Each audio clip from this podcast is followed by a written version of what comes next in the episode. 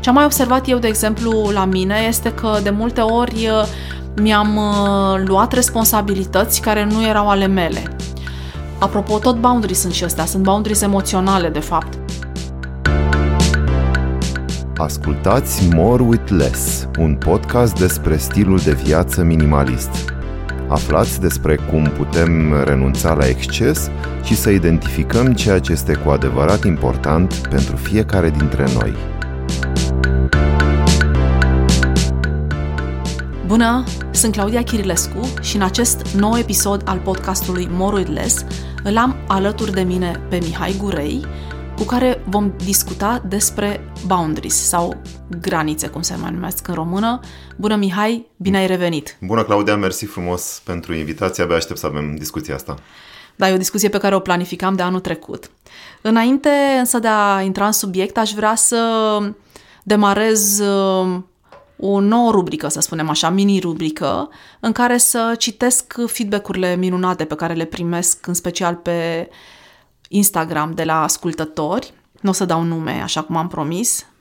Podcastul tău este o sursă de inspirație pentru mine și rezonez foarte mult cu ceea ce share-uiești. Abia aștept cu drag fiecare nou episod. Mulțumesc foarte mult pentru gândurile astea frumoase și uh, vă încurajez să mi le lăsați în cazul în care simțiți nevoia să îmi dați un feedback despre munca pe care o facem eu și Maria aici la podcastul Morâdles, pentru că ne ajută să înțelegem ce subiecte sunt mai interesante pentru voi, ce tip de invitați vă doriți să invităm și, în general, ne ajută să creștem într-o direcție care să fie folositoare pentru o comunitate viitoare pe care sperăm să o construim. Și acum revenim la subiectul podcastului și la invitatul meu, Mihai Gurei. Pentru cei care nu știu, Mihai este partenerul meu din viața de zi cu zi, este prietenul meu cel mai bun înainte de toate. Și uh, tocmai pentru că avem o relație de încredere construită în mulți ani, consider că este cel mai bun uh, interlocutor cu care pot să discut uh, despre boundaries, despre granițe. Este un subiect uh, care e destul de fierbinte în zona asta psihologică și uh, în special uh, cea care abordează subiectul relațiilor, care a devenit hat după perioada asta de pandemie, în care oamenii au stat destul de mult unii cu alții încorsetați într-un fel în niște structuri în care au fost prinși în martie 2020 și atunci sunt multe articole pe tema asta, sunt niște podcasturi pe care eu le urmăresc care nu abordează doar zona asta, dar ating destul de des. Astăzi ascultam cu tine un fragment într-un podcast în care o doamnă își lansase o carte în care vorbea despre granițele din familie și consider că am putea să începem și noi să vorbim sau nu numai poate mai corect este să punem și noi o cărămidă la această conversație pe care o considerăm amândoi necesară și utilă uh, și care cred că reflectă perspectiva noastră, sigur. Uh, poate ar fi bine să subliniem că acest podcast și această discuție nu va fi uh, strict despre relația de cuplu, chiar dacă suntem parteneri Astăzi încercăm să ne focusăm pe diverse tipuri de interacțiuni, de la cele din cuplu, la cele cu familia, cu prietenii sau chiar cu copiii. Da, în măsura în care avem exemple, o să încercăm să abordăm și teritoriile astea un pic mai largi.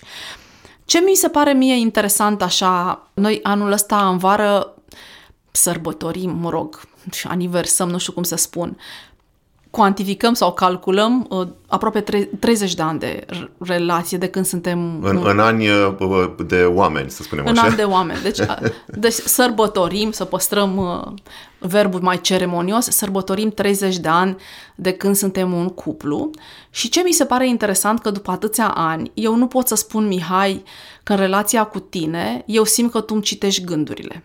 De fapt, n-am simțit asta niciodată și mai aud asta în jurul meu, aud chiar și la amici sau prieteni, spunând că partenerul sau partenera le citește gândurile, le intuiește și este un aspect pe care ei îl prețuiesc foarte mult. Și vreau să spun că eu, cu toate că sunt o persoană care vibrează, adică am genul ăla de experiențe, mă gândesc la cineva și imediat mă sună sau mă gândesc la cineva cu care n-am mai vorbit de trei luni și primesc un mail, adică mi se întâmplă recurent, cu tine mă mai gândesc uneori, bine acum e sigur o paranteză și o glumă, când ești la cumpărături și nu, nu ți-ai luat telefonul și zic, Doamne, să-și aduc aminte să cumpere și niște coriandru, evident că nu am genul ăsta de telepatie, dar lăsând gluma la o parte, tu mie nu mi-ai citit niciodată gândurile, vorbesc din perspectiva mea de cum mă simt eu. Și vreau să întreb dacă ai vreun comentariu legat de acest aspect. Da, și uh, am un comentariu pentru că există această percepție cum că într-o relație de dragoste, să o numim așa la, la modul generic, se presupune că ești într-un asemenea într-un asemenea nivel de adorație față de omul de lângă tine, încât uh, asta include un soi de cunoaștere intimă a persoanei uh, de lângă tine. Devii un pic simbiotic, nu? Dincolo de simbioză, persoana cealaltă, subiectul adorației tale este pusă pe un piedestal de pe care tu poți să vezi diverse fațete ale personalității ei și mai mult decât atât să anticipezi, să intuiești nevoile și uh, așteptările persoanei iubite, doar că în realitate m-am izbit de multe dificultăți în, în raportul meu cu persoana adorată. Am culpabilizat foarte mult că uh, nu intuiam sau mă trezeam că Tra- se spune cu muci, greșit. Uh, aveam o replică nepotrivită într-un moment în care tu poate erai mai vulnerabilă pe subiectul respectiv și asta pot genera deseori mici conflicte care uh, apar din, uh, din senin, este foarte greu de navigat. Eu cred că e și o chestiune de practică. Adică, dincolo de faptul că e dificil să intuiești ce gândește celălalt și ce își dorește celălalt, conceptul ăsta de empatie cred că ține și de cât de mult exersăm asta cu mai multe persoane din jurul nostru. Adică să începem un pic să explorăm universul ăsta fără să cădem uh, complet în, uh, într-un soi de epuizare empatică și să vedem dacă putem decela din comportamentul celuilalt poate niște locuri comune, astfel încât să putem evita un conflict sau poate chiar să întâmpinăm o nevoie a persoanei de lângă noi un simplu gest de genul uh, să duci gunoiul, știi? Când simți că poate a făcut un comentariu vis-a-vis de asta, să fii un pic atent la nuanțele din discursul sau poate persoana de lângă tine, apropo de granițe de boundaries, are dificultăți de a formula lucrurile astea care sunt un pic mai dificile și atunci dacă tu reușești un pic să anticipezi uh, nevoia asta persoanei uh, celelalte, eviți și un conflict mai mult decât atât, este poate și un semn pentru persoana cealaltă că este iubită, că se simte iubită. Eu vreau să dau și o altă perspectivă în completarea a ceea ce ai spus tu, și anume că mie mi se pare foarte periculos genul ăsta de joc sau genul ăsta de așteptare pe care o ai de la celălalt. Noi nu am avut asta și suntem într-o relație, cred eu, funcțională, cel puțin pentru mine este funcțională și uh, nu am avut niciodată genul ăsta de comunicare în care tu să-mi intuiești mie niște nevoi și spun de ce cred că este periculos să ai așteptările astea de la partener într-un cuplu sau în orice fel de relație. Este că poți să traduci greșit așteptările sau nevoile celuilalt, întrucât noi suntem personalități diferite. Nevoile pe care le am eu într-un anumit moment sunt uh, proprii personalității mele sau uh, felul în care a decurs ziua mea până în acel moment. Faptul că eu am nevoie de liniște sau poate eu am nevoie de socializare sau mi-aș dori să mi se facă un ceai sau mi-aș dori să fiu întrebată cum a fost o anumită interacțiune, ține de nevoile mele. Și faptul că eu uh, aplic nevoile mele la celălalt, mie mi se pare că este mm, greșit în sensul în care continuăm să filtrăm o relație doar din perspectiva noastră. Mie nu mi se pare că în momentul în care aplici genul ăsta de filtru, aia se cheamă cunoaștere. Și cred că din contră. Relația noastră consider că a compensat într-un mod sănătos, zic eu, această comunicare empatică Uh, prin comunicare reală, prin comunicare verbală. Aș da și un exemplu, dacă îmi permiți, din Sigur. viața de zi cu zi. Claudia este o persoană orientată destul de mult pe activitățile pe care le are de parcurs într-o zi. Dimineața își face un soi de summary al activităților și e foarte preocupată să știe că găsește o soluție pentru provocările din ziua respectivă. Pe când eu am o, un tip de mental uh, uh, opus, în sensul în care începutul zilei pentru mine este un moment de relaxare, de calm, în care încerc să-mi, uh, să-mi fac niște mici bucurii, niște mici plăceri. Și uh, în momente de genul ăsta, când Claudia mă mai pune întrebarea ce faci, am tendința să reacționez emoțional. Pentru că mă simt chestionat, mă simt uh, interogat și uh, mi-e foarte greu să formulez un răspuns coerent la nivelul așteptărilor tale pentru simplu fapt că nu l-am răspunsul. Pentru că, de fapt, tu nu faci nimic. Să... Și eu nu fac nimic în momentul ăla și eu nu am încă un plan foarte coerent pentru ziua care se deschide în fața mea. You are just enjoying your coffee, ca să zic exact. așa. Exact. Genul ăsta de uh, decalaje și de clivaje, să spunem, uh, care țin de atât de comunicarea verbală cât și non-verbală, sunt absolut normale într-o relație, pentru că e foarte greu să găsești un nivel de sincronizare perfect între doi oameni care sunt într-un parteneriat, să spunem, aș merge chiar mai departe, mi se pare chiar plictisitor. Exact asta vreau să continui și eu înainte să faci tu această intervenție, că dacă cineva mi-ar intui mie intențiile sau așteptările, mi l-ar fi intuit la, nu știu, 22 de ani, 26 de ani, 31 de ani. Și poate la vremea respectivă nevoile mele erau într-o anumită direcție. Eu între timp am evoluat, așa îmi place să cred despre mine. Sunt o persoană în schimbare, cum suntem toți. Și mi-e teamă că celălalt ar putea să spună, dar tu obișnuiai să te bucuri de genul ăsta de intervenția mea. Lucrurile astea îți făceau plăcere. Tu de obicei când eu făceam X. Și mi se pare că în momentul în care aplicăm filtrul ăsta, înghețăm relația într-o anumită proiecție pe care o avem. Nu-i dăm voie omului ăla să se miște în ea. Aici mi se pare mie că este periculos. Deci, din punctul ăsta de vedere, la noi ce a funcționat? La noi a funcționat comunicarea. Și aici, iarăși... Uh, aș... Atenție, comunicarea a fost uh, plină de emoție. Plină de emoție. Uh, să spunem că în ultimii ani am început un pic să comunicăm uh, încercând să avem un ton neutru, dar uh, a fost o comunicare cu cu ridicare de ton, cu uh, frustrări, cu gesturi uh, mai uh, enfatice. Din partea mea. Din fericire pentru amândoi nu suntem personalități violente, deci nu a fost cazul nici măcar să avem ieșiri verbale foarte violente, dar cu multă emoție și cu dificultatea în a găsi de fapt un soi de teren comun la sfârșitul conflictului. Da, și aici aș vrea să te completez spunând că uh, certurile noastre sau conflictele noastre niciodată nu s-au uh, terminat într-o distanțare.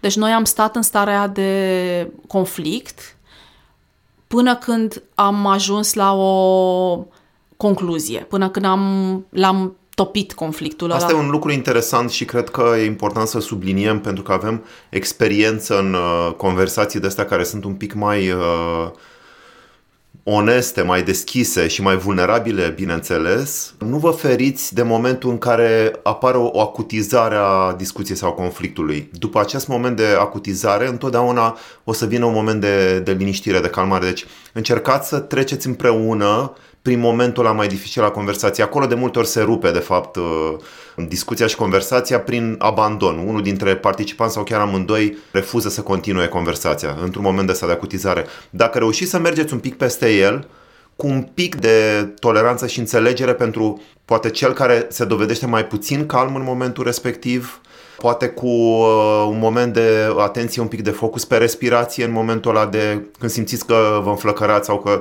crește tensiunea discuției. Întotdeauna după acel moment de acutizare este un moment mult mai calm în care puteți să eventual să ieșiți din discuția aia un pic mai puțin uh, vătămați, să spunem așa. Da, noi ce am evitat încă de la început, în afara excepțiilor pe care le-am făcut eu, Mihai, niciodată, în care îi spuneam uh, jignirea supremă, ești prost dacă consider asta.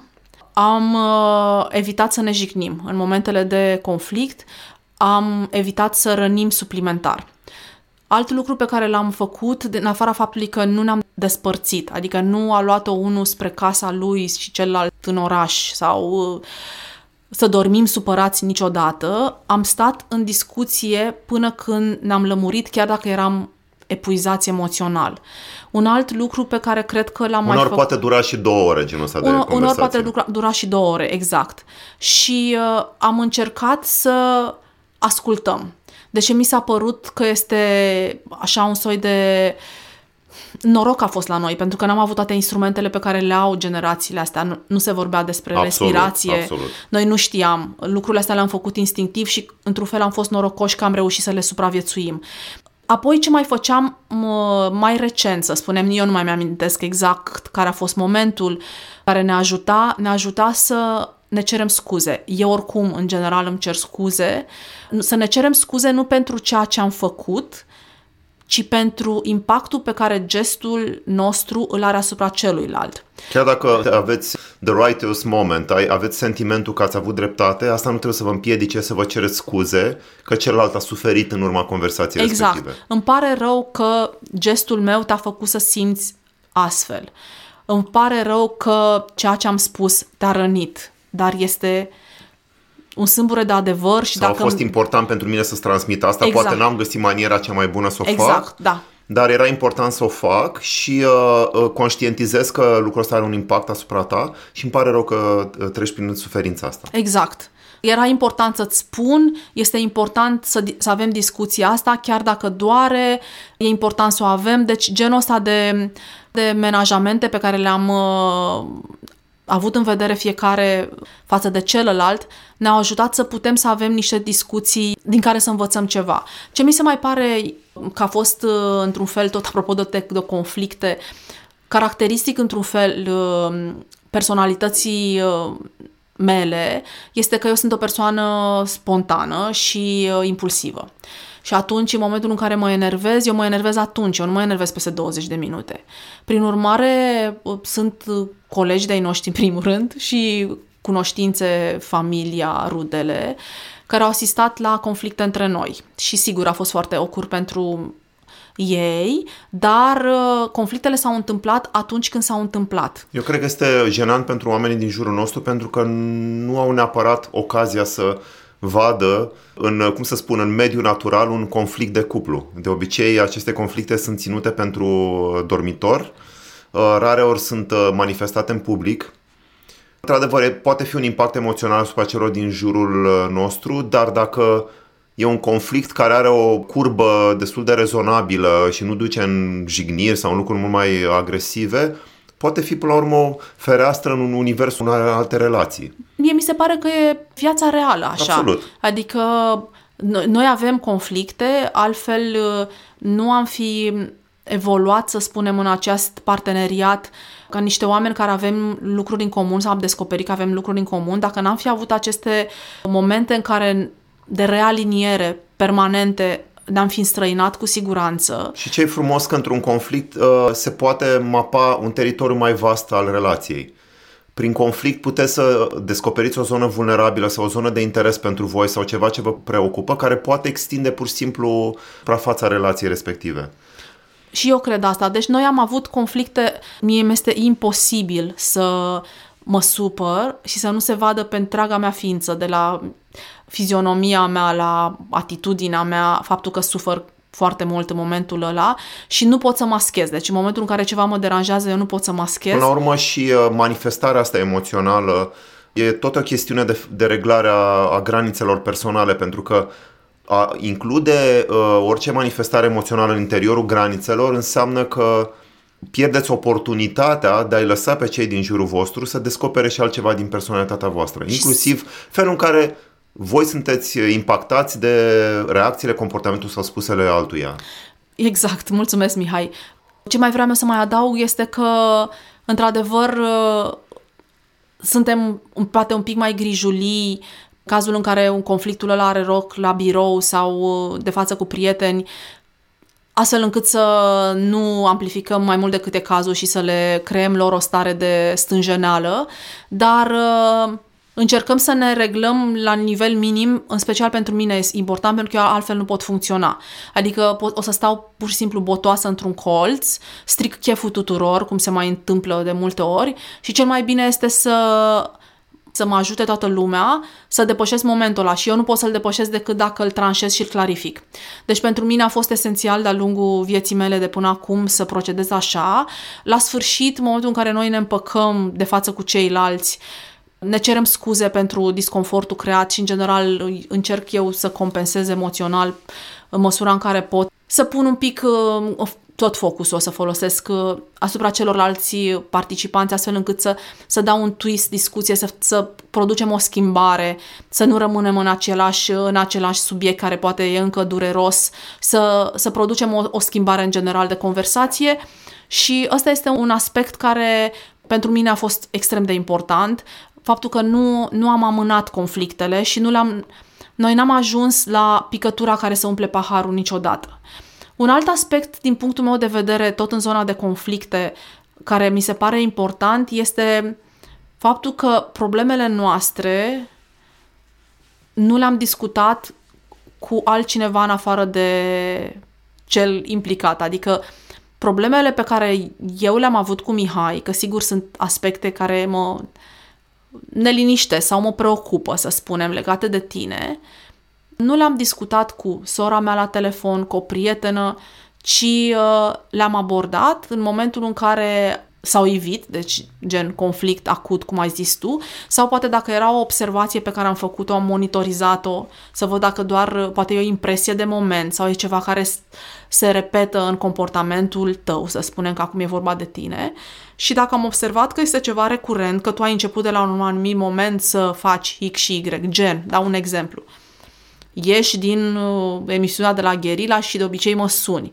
Dacă, de exemplu, nu mai mai suna, odată nu mai mai suna că știu și eu a fost foarte fric și ți înghețau uh, mâinile pe telefon și ți-ai uitat căștile acasă. Dar dacă continui să nu mă suni, ți-aș atrage atenția să spun că mie îmi făcea plăcere faptul că mă sunai după ce ieșeai din emisie. Deci genul ăsta de neînțelegeri care ele pot ciupi un pic, ciobi un pic, fisura un pic relația. Ele, practic, pot să contribuie la acea picătură care umple paharul. Se adună 300 de astfel de situații și ele, la un moment dat, deranjează. Deci, practic, noi ne-am rezolvat aspectele care țineau de noi, noi între noi. Deci nu... De altfel este foarte greu pentru o persoană din exterior să dea un sfat extraordinar de util. Să spunem că poate cel mai bun sfat pe care să-l dea este același. Încearcă să ai o conversație, să deschizi o discuție cu partenerul sau partenera ta.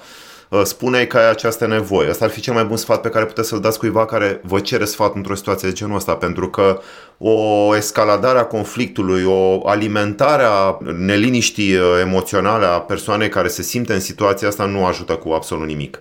Poate vă dă o senzație de confort că și celălalt uh, suferă, sau că ești îndreptățit să fii supărat. Sau că ești îndreptățit să fii supărat, dar uh, întotdeauna merită încercat uh, rezolvarea unui tip de conflict de genul ăsta. Mie mi se pare că este și un soi de comportament pe care dacă îl exersezi, devii mai bun la asta, pentru că... Pe ce apropo, spuneam și la început, ca orice mușchi pe care îl exersezi, o să înceapă să se definească. În setarea asta de boundaries, de fapt, de granițe, noi de cele mai multe ori uh, avem această dificultate că nu știm cum să facem acest lucru.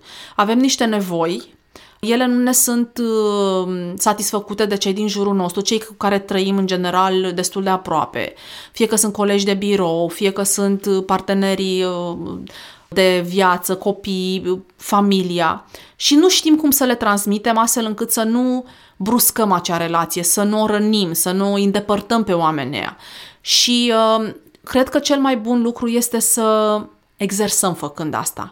Și să exersăm făcând asta pornind de la premiza că dacă relația aia este importantă, merită să facem acest lucru. După aia, dacă omul ăla chiar ține la mine, nu o să se împiedice de aspectul ăla, ținând cont de faptul că noi rănim în mod involuntar și inconștient extrem de mulți oameni pe parcursul zilei. Și o mulțime de gâze, insecte și exact. microorganisme.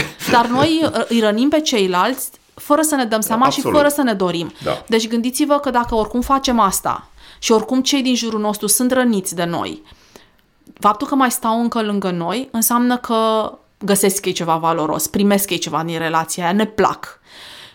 În momentul în care noi pornim de la premiza că dacă cei cu care încercăm să realiniem, să spunem, niște reguli, să setăm aceste boundaries sau să le clarificăm, țin la noi, înseamnă că acea relație este suficient de elastică încât să nu se rupă. Putem începe prin a spune, băi, n-am mai făcut asta niciodată, deci iartă-mă dacă o să-mi iasă prost. Tot ce-mi doresc să fac este, uite, am citit o carte sau am ascultat un podcast și m-am regăsit în situația aia. Și aș vrea să discut ceva cu tine, să nu e personal, te rog să nu te super, vreau să-mi spui ce părere ai. Și începem într-un fel. S-ar putea să se super persoana aia, s-ar putea să trească să clarificăm. Poate să rămână niște resentimente. Noi o să învățăm ceva din prima interacțiune de acest gen. Mm, uite ce n-am făcut bine. N-am făcut, n-am ascultat, am vorbit numai eu sau uh, în momentul în care el a spus ceva, eu nu am prins nuanța. Deci o să derulăm în minte întâmplarea, o să învățăm ceva și data viitoare, poate când vorbim cu fratele nostru, cu care încercăm să facem același lucru, poate să fim un pic mai buni, cu 10% mai buni. Cu cât o să exersăm mai mult genul ăsta de discuții, și asta cred că am făcut noi în general în comunicare, cu cât începi să discuți, realizezi că nu există subiecte pe care să nu le poți discuta. Atâta vreme cât omul ăla e important pentru tine și ține la tine, o să ducă orice subiect, pentru că este important pentru el ca tu să fii mulțumit, împlinit în relația pe care o ai cu tine. Aș mai face o sugestie vis-a-vis de genul ăsta de discuții. E foarte greu să le ai așa from scratch, în sensul în care îl pui pe celălalt la masă, ai o listă foarte lungă de lucruri pe care vrei să le rezolvi prin discuția respectivă.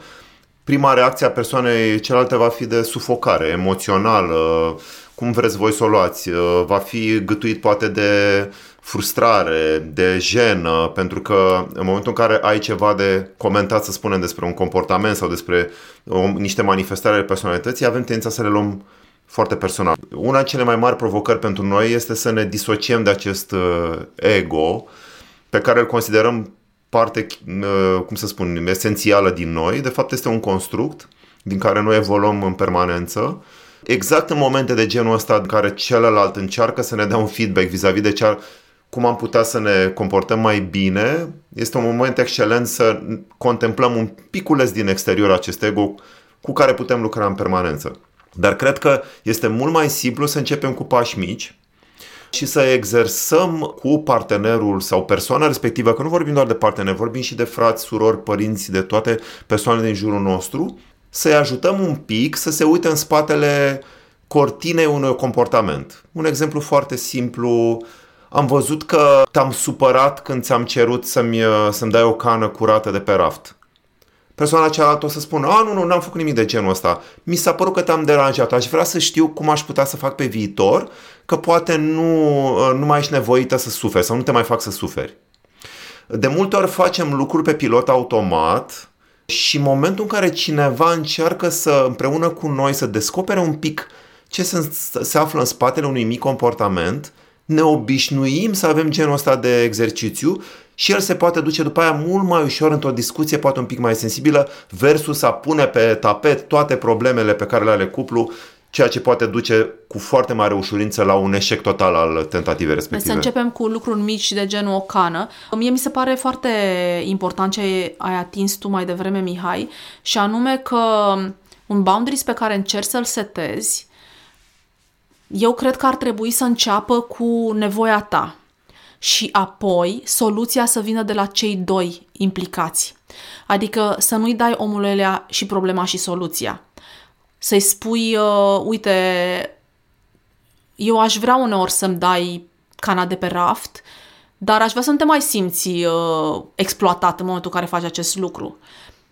Nu știu dacă e cel mai bun exemplu, dar uh, mă gândesc că în momentul în care îi spui celuilalt că un așteptările tale sunt în o anumită direcție, că ai o nevoie ca uneori să fie atent la ceea ce ai spus, să se miște mai repede, să nu trebuiască să repeți de două ori un lucru pe care deja l-ai uh, verbalizat pentru că faci mai multe lucruri și ești grăbit. Să-i ceri ajutorul, să-i spui, eu nu sunt tu, da? eu sunt eu. Din perspectiva mea sau de pe poziția mea, lucrurile par ușoare. Și asta este judecata mea. Cum aș putea pe viitor să te abordez sau să te fac să faci respectivul gest și să-ți vină natural. Aici dau și un exemplu, că poate e un pic mai clar. Eu uh, am momente, cum a spunea și Mihai, în care sunt destul de preocupată de aspecte care țin de birou. Și uh, este un lucru pe care Mihai l-a observat, după ce evident s-a frustrat de câteva ori și am avut niște mici conflicte, mă rog, scurte, dar oricum, niște mici tensiuni. În sensul în care el discuta ceva cu mine și eu eram cu mintea în altă parte. Sau nu eram suficient de entuziastă. El spunea, uite, ce-ar fi asta să gătim la prânz X dish? Și eu spuneam sec, da. Și el s-a așteptat să spună, să dezvolt un pic subiectul, să zic, da, mi se pare o idee foarte bună, uh, sau din contră, băi, parcă n-aș mai mânca carne și astăzi, că am mâncat ieri, sau da, e o idee bună, dar ne lipsesc marea majoritatea ingredientelor și nu știu dacă avem timp să le cumpărăm. Să am un comentariu, astfel încât să simtă că am participat la discuție. În momentul în care eu răspundeam monosilabic, da, și apăreau de genul, băi, dar eu totuși am venit cu o idee, fă și tu ceva, reacționează, uite, data viitoare nu mai spun nimic, da? dacă tu nu, nu ești entuziastă la propunerile mele, vină tu cu idei, știi? Și nu e despre asta, că nu, eu apreciez când cineva vine cu o soluție și avem un plan ce mâncăm la următoarea masă, de fapt, problema era că mintea mea era acaparată de niște lucruri. Iar după ce am discutat de mai multe ori, eu am justificat spunând, eu nu am fost atentă, nu eram prezentă, nu, put, nu pot să mă gândesc la asta acum pentru că sunt alte lucruri care sunt urgente și care necesită o soluție sau o decizie din partea mea. După ce am avut mai multe, cum spuneam, genul ăsta de clarificări, acum abordarea ta de mult, de câțiva ani, nu mai, tot așa, nu mai știu de când, este te văd preocupată de ceva, s-a întâmplat ceva la exact. birou. Pentru că e sunt o schimbare lucruri... de retorică, de fapt. E o schimbare de retorică, pentru că uh, tu n-ai de unde să știi când mie îmi zdrângă sau mi iau telefonul în mână dacă eu am dat un scroll pe Instagram sau am citit niște mail-uri care poate au lăsat niște semne în mine, te semne care poate să însemne niște tascuri, niște urgențe, niște situații poate nedorite sau uh, ce fac eu la computer. Poate am niște lucruri care mă frământă destul de mult.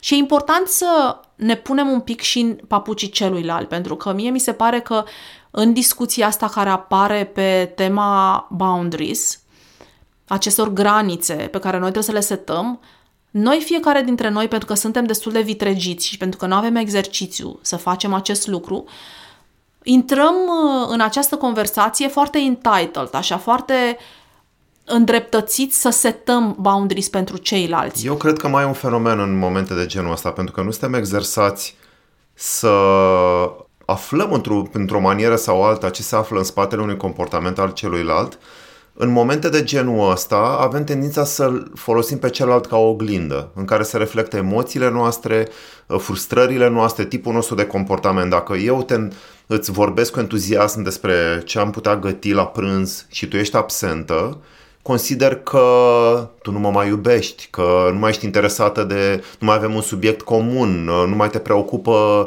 ce gătim la prânz, în general nu mai e ceva care nu, nu mai face parte din entuziasmul și bucur, bucuriile tale, că eu nu exist în încăpere. Sunt foarte multe lucruri care se întorc așa într-un soi de tăvăluc și un soi de, se creează un soi de ecou interior emoțional, pe când dacă deschidem un pic, dăm la o parte oglinda asta și aflăm un pic despre ce se întâmplă în spatele comportamentului celuilalt, ne dăm seama că de multe ori sunt niște lucruri absolut banale sau instrumentale, tehnice. Sunt preocupată, mă concentrez, am de băgat datele de card pe un site. Nu sunt nici supărat, nu sunt nici uh, absent, pur și simplu mă concentrez că e o chestie care mi se pare absolut enervantă și poate se vede și pe fața mea că sunt frustrat că nu reușesc să introduc datele de card. Da, tu mă întrebi, de exemplu, s-a întâmplat ceva, te preocupă ceva și eu, de cele mai multe ori, răspunsul, nu știu, cred că în 100% din cazul răspunsul este da. Adică când sunt absentă, e limpede că sunt cu mintea în altă parte și sunt, nu numai că sunt cu mintea, adică nu mi-a zburat mintea la o pisică care a trecut uh, foarte drăguță prin fața geamului, ci mă preocupă ceva care e important. Uh, revenind la granițe, uh, mă gândesc că, apropo de comunicare și de relații funcționale, granițele astea nu trebuie să le setăm doar noi. Cred că trebuie să întrebăm și pe ceilalți ce granițe vor ei să seteze. Ca într-un conflict între națiuni, granițele se negociază. Granițele se negociază, dar una peste alta, în momentul în care deschidem acest gen de discuții, să pornim de la premiza că și celălalt, nu numai noi, are niște nevoi neexprimate.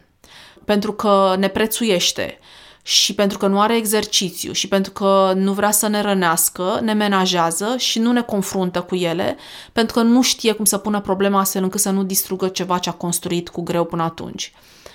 În momentul în care discutăm, să nu discutăm doar despre nevoile mele, să discutăm despre nevoile mele sunt astea care sunt nevoile tale. Și nevoile mele evoluează, pentru că se poate pune, se poate duce un argument foarte dureros într-un conflict de genul ăsta, dar mi-ai promis că, sau când am discutat noi acum nu știu câți ani, mi-ai zis că niciodată nu o să faci și nu o să dregi.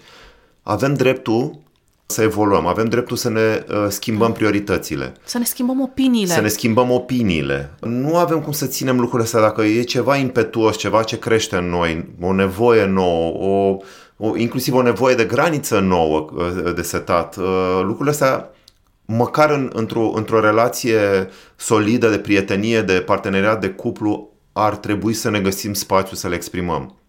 Așa ar trebui. Mi-aduc aminte de un scriitor care a spus într-un interviu, a fost, uh, cum să spun, certat de către presă că cu câțiva ani înainte declarase ceva și între timp susținea contrariul. Și el a spus, am declarat eu asta și respectivul jurnalist l-a citat. În data de nu știu cât, la conferința de presă X a spus asta. Zice, ce interesant înseamnă că am evoluat. Exact. Nu și-a luat înapoi cuvintele, nu a încercat să nege sau să se apere. Dar este într-un alt spațiu mental, emoțional. Da. Așa gândeam eu acum trei ani, între exact. timp gândesc diferit pentru că viața mea mai m-am mai expus și la altfel de experiențe și nu mai văd lucrurile în aceeași lumină. Prin urmare, mie mi se pare că boundaries trebuie respectate și aici noi nu avem copii și poate că este un teritoriu care unii o să considerați că n-ar trebui să intrăm în el, dar uh, eu mai văd în jurul meu că granițele copiilor nu sunt respectate de către adulți. Și uh, e ușor pentru noi care nu avem copii și pentru care și um, când ai copii, uh, pe ceilalți nu-i vezi ca copii, vezi ca indivizi, Absolut. să spun. Și văd că sunt uh, sub uh, autoritatea noastră tot timpul. Și în general... A părinților, vrei să spui. A părinților, a adulților, adică copiii sunt sub autoritatea părinților lor. Și mi se pare că inclusiv aici cred că este important, apropo de granițe, și de ce deschid acest subiect este că în cuplul nostru lui Mihai a fost mult mai ușor decât mie să seteze boundaries sau să mi le comunice și să și le apere și ajungem imediat și acolo, pe când uh, mie mi-a fost foarte dificil și încă mi este dificil. Pentru mine este un teritoriu pe care încă îl explorez, o modalitate de a trăi pe care o învăț. Nu este ceva natural la mine să setez boundaries, să le comunic și să mă îngrijesc ca ele să fie respectate credem noi, discutând, că are legătură și cu felul în care am crescut. Asta e cel puțin uh, teoria mea, pentru că am avut un alt tip de structură familială și în plus uh, eu am avut uh, norocul, să spun șansa, să am și un spațiu fizic personal. Am avut camera în care inițial am stat cu fratele meu și chiar și așa era un refugiu pentru noi copiii față de lumea adulților. După care fratele meu, mai mare decât mine, a plecat în armată și apoi uh, s-a mutat din uh, apartamentul familiei și atunci am putut să am în perioada asta de pubertate și adolescență un spațiu personal fizic. Adică puteam să închid măcar ușa, nu cu cheia, dar uh, în momentul în care închideam ușa, mă izolam într-un fel sau altul emoțional și mental de prezența adulților din casă ceea ce te ajută în ulterior să exersezi asta și cu alți oameni din viața ta, mai ales cu, cu partenerul tău. Și întotdeauna eu am căutat să-mi definesc acest spațiu, chiar și în prezent în uh, apartamentul nostru eu am un spațiu fizic mult mai bine definit pentru nevoile mele decât ai tu.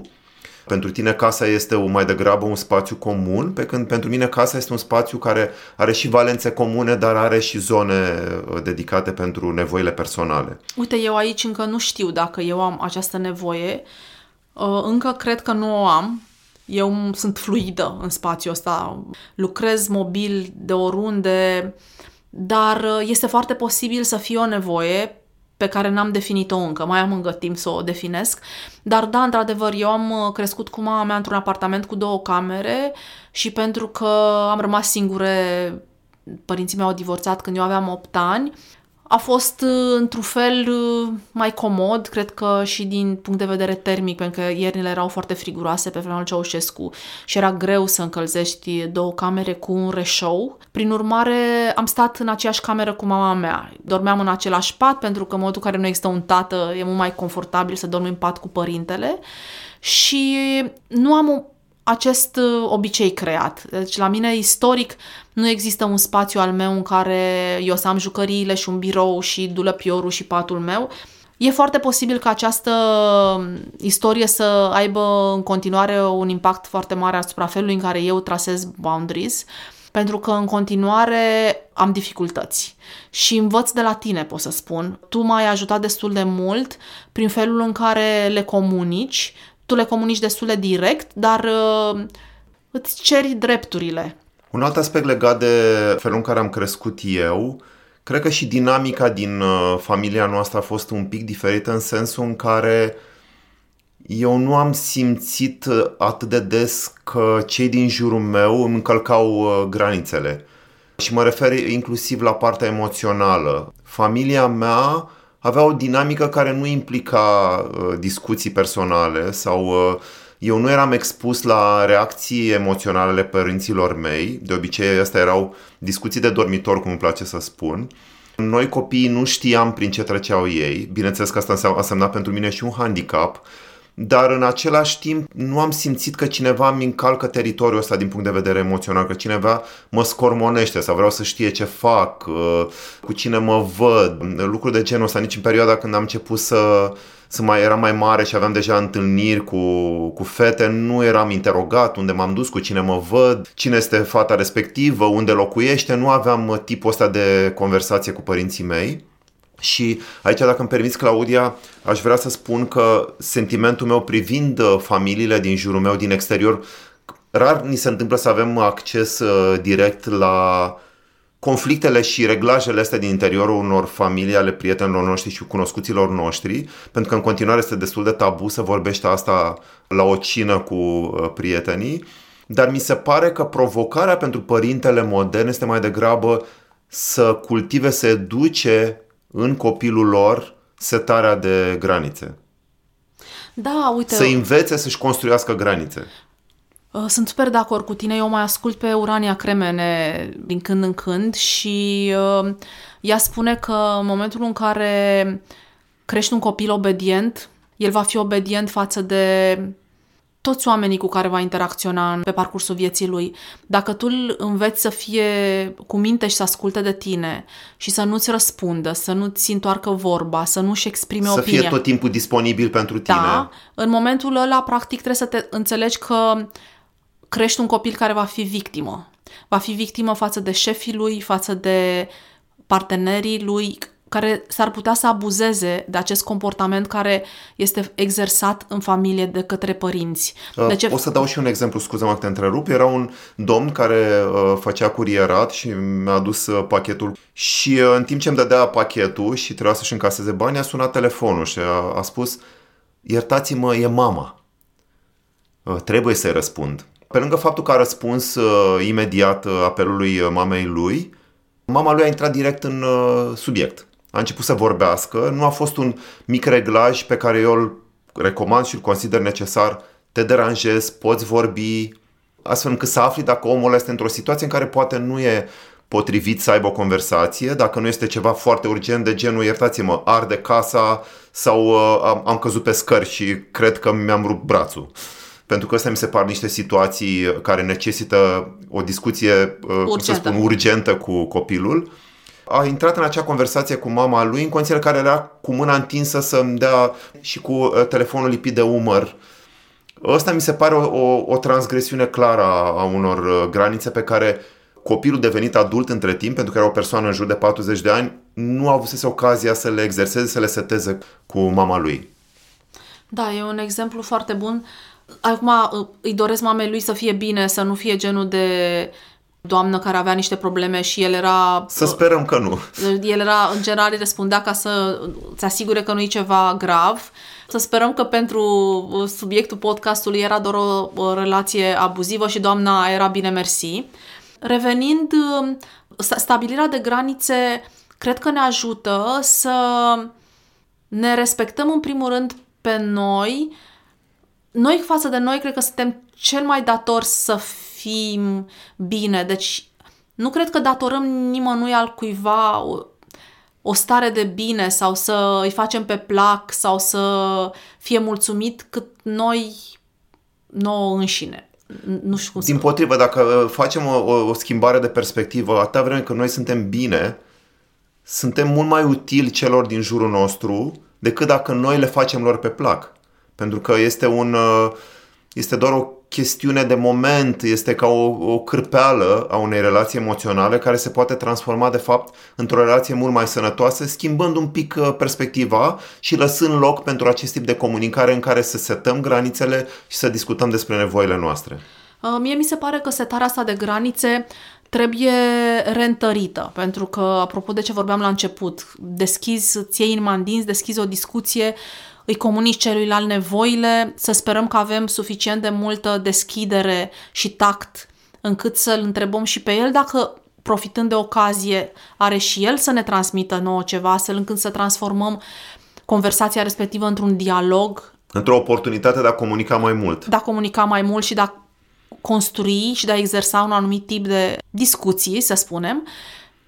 Revenind, ele trebuie reîntărite. Asta pot să vă spun din experiență proprie. În momentul în care am vrut să cultiv în relația noastră un anumit tip de comportament sau un anumit tip de răspuns din partea celuilalt sau, din contră, o lipsă de răspuns, nu a fost suficient să comunic o singură dată, să-i spun, uite, eu mi-aș dori că de acum, în momentul în care duci gunoiul, te rog frumos, întreabă-mă și dacă am ceva să-ți dau pentru fracția uscată.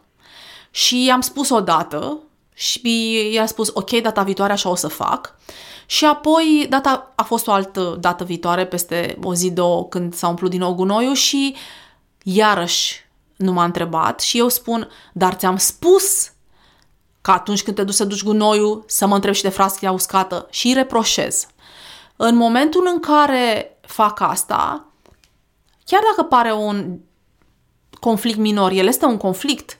Acolo omul ăla trăiește o emoție negativă de repros, că el nu este suficient de bun, adică nu are capacitatea să țină minte, ne-a dezamăgit, noi suntem nemulțumiți de comportamentul lui. Trebuie să fim foarte conștienți că în momentul în care noi reproșăm cuiva ceva, acolo s-a produs o mică tensiune negativă între cei doi.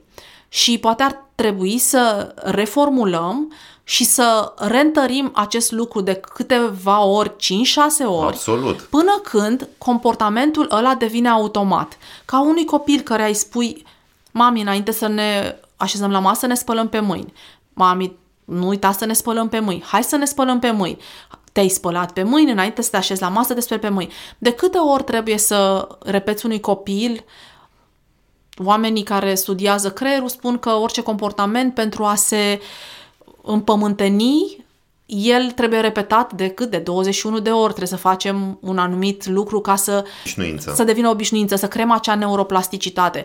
Prin urmare, și într-o relație în care încercăm să cultivăm un anumit tip de răspuns din partea celuilalt, avem nevoie de persistență și trebuie să facem asta fără să reproșăm. Pot să spun pentru că și eu sunt friptă, adică am făcut uh, greșeala aceasta în trecut și o împărtășesc aici pentru că poate unii dintre voi o să fiți mai norocoși cu mai multe resurse și nu o să faceți greșelile mele. Mai e ceva interesant în uh, ideea asta de a, de a repeta tentativele astea de a construi granițele. Granițele pe care tu le aveai perceptual în momentul în care ai intrat în tipul ăsta de conversație s-ar putea să se modifice în mod natural odată ce sunt exprimate și reflectate de opiniile celuilalt. Porniți de la premiza că în momentul în care deschideți o discuție despre granițele astea, nu trebuie să ra- raportați la granițele astea ca ceva foarte rigid, foarte solid, pentru că în momentul în care voi le exprimați și le puneți în discuție cu persoana cealaltă, ele s-ar putea să se modifice, În să sensul se că- ajusteze. În sensul că s-ar putea cei doi să găsească o soluție comună. Ceva de genul ăsta. Ce am mai observat eu, de exemplu, la mine este că de multe ori uh, mi-am uh, luat responsabilități care nu erau ale mele. Apropo, tot boundaries sunt și astea, sunt boundaries emoționale, de fapt. În momentul în care tu faci un soi de micromanagement cu problemele celorlalți și te afunzi în uh, problemele lor, încerci să le rezolvi, n-ai de fapt niciun fel de control, pentru că tu nu ești în papucii persoanei ăleilalte. Nu ai resursele emoționale pe care le are el sau el nu le are pe ale tale. Poate nu are nici abilitățile tale să le rezolve și soluțiile pe care îi le dai sau îi le propui nu sunt aplicabile, pentru că el nu poate să le aplice. Și mi se pare că lucrurile astea oricum uh, îl văd destul de des în jurul meu, îl văd și la mine și uh, am devenit conștientă de momente în care am genul ăsta de tendințe care se aproape automate și uh, încerc să fac o separare între problemele mele și problemele celor care contează pentru mine, inclusiv problemele tale. Problemele tale sunt problemele tale și noi încercăm să exersăm în mod conștient, deliberat, un soi de abordare ai nevoie să te ajut, crezi că ai nevoie de ajutorul Îți meu, sunt util în situația îți sunt asta? util, te pot ajuta cu ceva, dar uh, încercăm să facem o separare între problemele la nivel emoțional pe care le are fiecare dintre noi, inclusiv un uh, mic conflict de la birou, o mică neînțelegere, pe care nu are sens să o amplifici într-un fel în cuplu sau în familie, să știi toate problemele mamei sau ale surorii. Pe de o parte că ne încărcăm destul de negativ și uh, psihologic se spune că cu cât you grow what you practice, cu cât amplifici emoția aia și nu o lași să se, să se ducă, să se stingă, să rămână în trecut, acolo unde ea s-a întâmplat și o ții vie, dezbătând-o, analizând-o și, într-un fel, forțând o concluzie cum că tu ai fost îndreptățit să fii supărat sau că ți s-a făcut o nedreptate sau că tu ești mai bun decât celălalt, că de cele mai multe ori asta încercăm să obținem de la ceilalți, o susținere că noi suntem mai buni decât celălalt care ne-a rănit.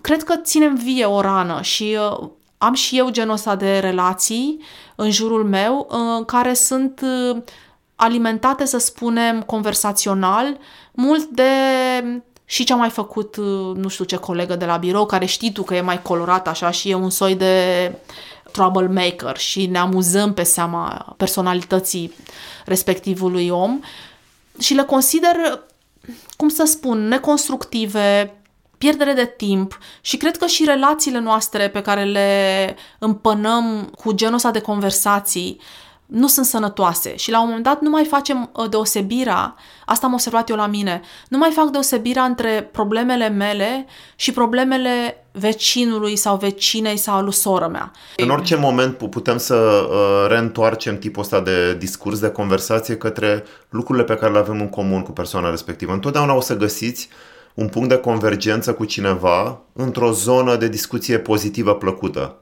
Și într-adevăr e o chestiune de, de cultivat. Sunt situații în care persoana respectivă chiar are nevoie de feedback-ul nostru. Dar de ce mai multe ori este un tip de comportament foarte exersat, acest complaining, complaining, complaining, pe care, uh, și care se reflectă în complaining-ul nostru și se creează un ecou de ăsta asurzitor, care într-adevăr în societatea românească e destul de e un comportament destul de uzual. Foarte mult ne uităm la lucrurile negative, la ce nu e în regulă, anticipăm foarte multe aspecte negative din viață, ne uităm cu lupa pe un tip de comportament pe care îl vedem în jurul nostru, trăgând concluzia evident că persoana respectivă este inferioară din punct de vedere emoțional, mental, etc. Dar nu e, nu e ceva care o să ne ajute în vreun fel sau altfel să evoluăm sau să, tre- să avem o viață decentă. Uite, apropo de ce ai spus tu, aș vrea să completez că noi mai facem tot așa când ne iese, în mod deliberat și conștient, mai ne dăm feedback-uri pozitive la modul, eu spun acum ce, ce fac eu.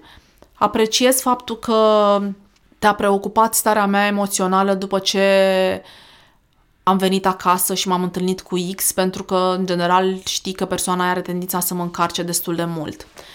Apreciez faptul că m-ai ajutat să iau o decizie pentru că aveam o zi proastă și eram foarte nehotărâtă. Apreciez faptul că mi-ai venit în ajutor, chiar dacă aveai treabă, ai venit să mă ajuți cu treaba X, pentru că chiar uh, mă simțeam compleșită de tascuri și pur și simplu nu vedeam luminița de la capătul tunelului și eram blocată. Apreciez faptul că ai demontat teoria conspirației pe care o aveam în cap și după ce da. am discutat cu tine m-am simțit mai calm și mai... Uh, mai împăcat cu situația prin care da, trecusem. o abordare mai, uh, mai constructivă. Ideea este că în momentul în care eu fac acest lucru, pentru că știu că pot să cultiv un anumit tip de comportament, să-l întăresc în momentul în care celălalt devine conștient. Și o fac pentru binele meu. Nu o fac atât de mult cât să îi fiu recunoscătoare lui Mihai. Vreau să-i fiu și lui recunoscătoare pentru un gest care a contat foarte mult în momentul ăla, dar fac pentru că știu că în momentul în care îi dau feedback pe ceva care a fost important, Sper că și data viitoare o să facă la fel. Și cu cât îi dau mai des genul ăsta de feedback pozitiv, cu atât și el o să fie mai încurajat pentru că va primi reward. Deci o fac dintr-un soi de mix de egoism cu altruism, dar consider că putem să setăm boundaries sau să încurajăm anumit gen de comportamente la celălalt, adică să ne satisfacem practic niște nevoi, că și boundaries sunt pentru a ne proteja emoțional la sfârșitul zilei și dacă celălalt știe că lucrul ăla a contat pentru tine și a fost important. Și putem să devenim ușor, ușor niște poligloți emoționali. În momentul în care ajunge să-i cunoaștem mai bine pe cei din jurul nostru și prezența noastră într-o situație în care ei se simt uh, într-un fel sau altul este benefică pentru ei, pentru că știm cum să reacționăm, începem să intuim un pic ce nevoie are celălalt, dar pentru asta e nevoie de un pic de claritate, de atenție, e nevoie de comunicare, pentru că nu o să descoperim singuri prea multe dacă nu primim un pic de ajutor ce înseamnă când faci asta, ce înseamnă când uh, te foiești pe scaun, ce înseamnă când uh, ești tăcut sau tăcută. Dacă înțelegem un pic ce se întâmplă în spate, după aia învățăm limba persoanei respective și avem o comunicare emoțională mult mai bună. Ca și concluzie din partea mea este că aceste granițe sunt de fapt un dialog între două persoane. Este un dialog unul la unul cu cel cu care încerci să ai o comunicare mai bună sau o conviețuire mai bună. Cred că este foarte mult despre a exprima într-un mod uh, cât mai blând posibil nevoile tale, dar a găsi soluții împreună și nu în ultimul rând de a asculta, de a-l asculta și pe celălalt. Cred că ți iese cu cât exersezi mai des uh, în toate tipurile de relații pe care le ai și uh, cu cât insiști ca ele să fie implementate într-un fel. Tu ții la ele, adică nu le spui doar o dată și te aștepți ca ele să fie fost reținute și înțelese, ci insiști până când uh, se creează acel teritoriu comun în care cei doi se pot manifesta în mod natural. Mi se pare că ai uh, punctat foarte bine și uh, uh, mă bucur că m-ai invitat să abordăm subiectul uh, granițelor, acestor boundaries, care din fericire se regăsesc din ce în ce mai mult în uh, conversațiile publice și inclusiv sunt uh, multe podcasturi unde puteți să descoperiți uh, sfatul terapeuților și specialiștilor când vine vorba de negocierile astea care au loc în uh, interiorul unor relații. Sunt convins că întotdeauna este spațiu de explorat. E posibil să fie destul de înfricoșător la început, când deschideți această ușă, dar cu un pic de cooperare și asta uh, sper să mă aud atât uh, audiența masculină cât și uh, cea feminină, un pic de cooperare într-un demers ăsta timid al celuilalt de a deschide această discuție, conversația granițelor, ajută foarte mult. Nu vă opuneți, încercați să vedeți ce, ce e acolo, ce încearcă celălalt. În momentul în care vedeți o inițiativă de la partenerul vostru, încercați să explorați ce este acolo, pentru că niciodată lucrurile nu sunt atât de înfricoșătoare cum par la începutul unei astfel de discuții. Devenim un pic vulnerabili, dar împreună ne vindecăm și mergem mai departe. Da, și sperăm ca insight-urile pe care vi le-am dat uh, din exemplele noastre să vă ajute și să aveți o comunicare care să vă împlinească cu cei care contează în viața voastră. Și ne-ar plăcea, evident, să aflăm uh, despre situațiile uh, de negociere a granițelor prin care ați trecut cu oamenii din viața voastră și uh, uh, rezultatele minunate pe care le-ați obținut. Așa să fie. Așteptăm feedback ca întotdeauna. Vă mulțumesc foarte mult pentru audiție. Mulțumesc, Mihai, pentru tot. Cu mare drag. Știi că vin oricând uh, ca invitat în podcastul tău. O zi frumoasă, mulțumim, la revedere! La revedere! Ați ascultat podcastul More with Less. Puteți lăsa comentarii și sugestii pentru viitoare subiecte de discuție despre minimalism pe pagina de Instagram More with Less, scris cu underscore. Găsiți un link în descriere către pagina de Instagram și până data viitoare să încercăm să fim bine cu puțin.